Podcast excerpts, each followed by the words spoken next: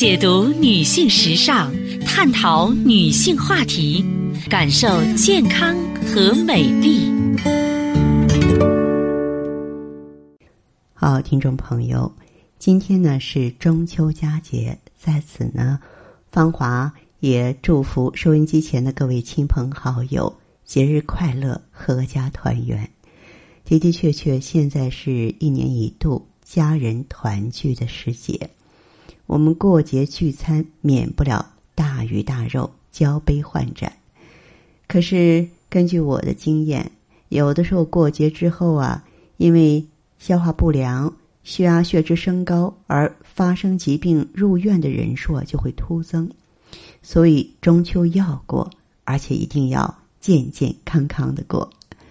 其实中秋节呢，我们也应该保持平素的生活习惯。比方说，早上的呃餐饮当中呢，包括粥和汤，因为现在的大部分粥里呢，嗯必不可少的，我们都可以放点蔬菜，蔬菜中有大量的维生素，所以早晨喝粥对我们的身体蛮有好处的。当然，粥也分很多种嘛，您可以根据自己的喜好，但无论是哪种粥，它不仅能够补充我们身体的营养，而且。啊，还能够让我们神清气爽、舒心一上午。还有一个规律，就是晨饮淡盐水，晚饮蜂蜜水。蜂蜜对神经衰弱、高血压、冠状动脉硬化都有帮助，所以在这个干燥的秋天，我们可以经常服用蜂蜜，还能起到润肺养肺的作用。嗯，所以这个细节提醒您注意。对于。渴望秋季养生的朋友呢，一定要记得早睡早起，增加午睡。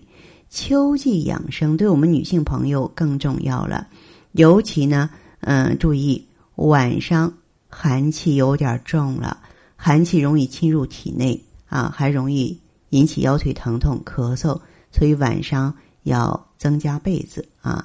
呃，春捂秋冻，这里说的冻吧，它是适当的动一动，是那种。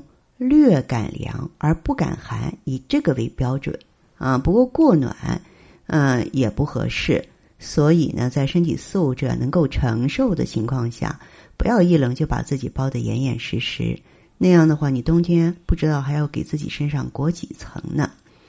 那么秋天干嘛？从中医角度来说，这个季节燥邪很容易侵犯人体，一旦燥邪入侵呢，就会导致人体。津液损耗，出现咽喉干痛、两眼红赤、鼻腔烘热、口干舌痛以及烂嘴角啊、流鼻血啊、牙痛这些症状，就是我们中医说的上火。所以一定要多吃蔬菜水果，帮我们降火。还有呢，秋天养肺呢，可以适当的多参加户外运动，啊，还能减肥嘛，还可以去除秋乏。你不要觉得说我一累我就躺着，躺着有的时候还真的不解乏，而且你有的时候越懒越累。所以适当的登山呀、慢跑啊、瑜伽呀都不错。嗯，心情特别重要，咱们一定要预防悲秋啊，保持心情舒畅。这个多事之秋并不可怕，人生一场嘛，兵来将挡，水来土屯，对吧？任何事情我们都要美美的体验，嗯。一定呢要保持乐观的情绪和良好的状态，甭管什么事儿，看开想开。晴朗的日子呢，多出去走动走动啊，嗯，多晒晒太阳，对我们神经系统啊也能够起到一个调节安抚的作用。过节了，我也不啰嗦更多，只不过在这呢，还是要提醒大家，即日起啊，一直到国庆节期间呢，如果线上线朋线下的朋友啊。关注我们的活动，您可以通过微信呢细细的了解。这次活动呢力度大，礼品多啊，一定呢会让那些追求健康和美丽的朋友啊满意而归啊。你也可以记好我们的联络方式，可以添加微信大写字母 B 四零零零七八幺幺幺七。感谢您的关注和收听，相约下次我们再见。